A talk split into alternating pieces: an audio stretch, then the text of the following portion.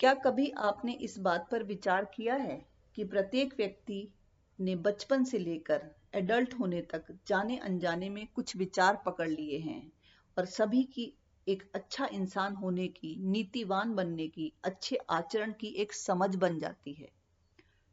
असल में किसी ने भी जीवन जीने का या व्यवहार का ढंग सीखने की तरह नहीं सीखा, ना ही अपने अनुभव से सीखा। हमारी समझ का दायरा बचपन में ही समझ विकसित होने से पहले ही तय कर दिया जाता है।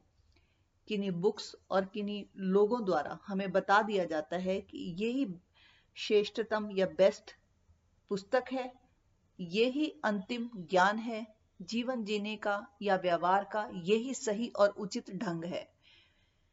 जबकि जीवन जीने के या व्यवहार के ढंग का सीधा संबंध हमारे मन के आराम से होना चाहिए था, मन को अच्छा लगने से होना चाहिए था। स्वभावता मन को कुछ अच्छा लगता है, कुछ अच्छा नहीं भी लगता।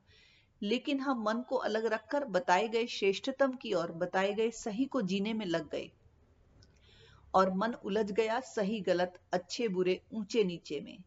इस उलझन ने मन को हर वक्त की बेचैनी दी, क्या करूँ, क्या ना करूँ, किसको कुछ कहूँ या चुप रहूँ। असल में तुम अपने आप से और अपने मन से सीधे जुड़े ही नहीं होते। दूसरों द्वारा दी गई समझ से, उनके विचारों से तुम जुड़े होते हो। वो विचार तुम्हारी जंजीरें बन जाती हैं। जैसा कि तुमने पढ़ लिया कि जीव पर दया करो और तुम निकल पड़े दया का दान बांटने। क्या तुम खुद जीव नहीं हो? इस जीव पर दया कौन करेगा, जो दिन भर उलझन में जीता है, अपने अधिकांश निर्णयों को मुड़ मुड़ कर देखता है कि काश मैंने दूसरा निर्णय लिया होता तो बेहतर होता। अपने से सीधे जुड़े होने का मतलब है अपने मन के आराम को जानना और हर वक्त उस आराम के प्रति जागरूक रहकर उसे महत्व देना, ना कि अपने मन को नजरअंदाज कर श्रेष्ठतम को जीने के लिए खुद को हर वक्त परेशान करना। अपने मन के आराम को इंपॉर्टेंस देने की बजाय तुम वो करते हो जो बाकी लोग कर रहे हैं। तुम वो बोलते हो जो बाकी लोग बोलते हैं। तुम वो निर्णय लेते हो जो ज़्यादातर लोग लेते हैं। मतलब कि भीड़ ही तुम्हारे हर निर्णय का आधार बन चुकी है। हम भीड़ चाल की आदत में जीने लगे हैं। जैसे अगर अनेकों लोग खड्डे में कूद रहे हैं तो तुम कहोगे कि मैं कैसे रोक लूँ खुद को? ये लोग भी तो कूद रहे हैं। जो इनका होगा, वही मेरा हो जाएगा।